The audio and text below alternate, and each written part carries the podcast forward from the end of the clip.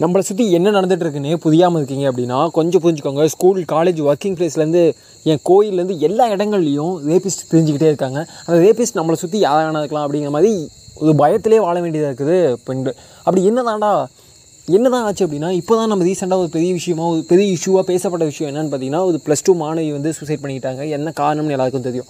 அதை அடுத்து எக்கச்சக்கமான கேஸ்கள் வெளியே வந்துக்கிட்டே இருக்குது அங்கங்கே ஸ்கூல் மாணவிகளுக்கு இவ்வளோ பிரச்சனை நடந்துகிட்ருக்குன்னு கேள்விப்படுறோம். ஆனால் எனக்கு ஒரு மிகப்பெரிய டவுட் என்னென்னா இப்போ தான் என் ஸ்கூலே ஓப்பன் பண்ணாங்க? இப்போ ஸ்கூல் ஓப்பன் பண்ணி எவ்வளோ நாள் ஆகிடுச்சு ஒன் இயர் தான். ஒன் இயர் கூட ஆகலை சிக்ஸ் மந்த் கூட ஆகலை ஐ திங்க் அதுக்குள்ளே இத்தனை கேஸ் வெளியே வருது. அப்போ என்ன தான் நடந்துகிட்ருக்கு அப்போ ரெண்டு விஷயம் என்ன கேட்டால் வீட்டில் இருந்து சேஃபாக தான் இருந்தாங்கன்னு நினைக்கிறேன் குழந்தைங்க. சரி ஓகே இந்தியாவில் மட்டும் தான் இந்த பிரச்சனை நடக்குதுன்னா இல்லை.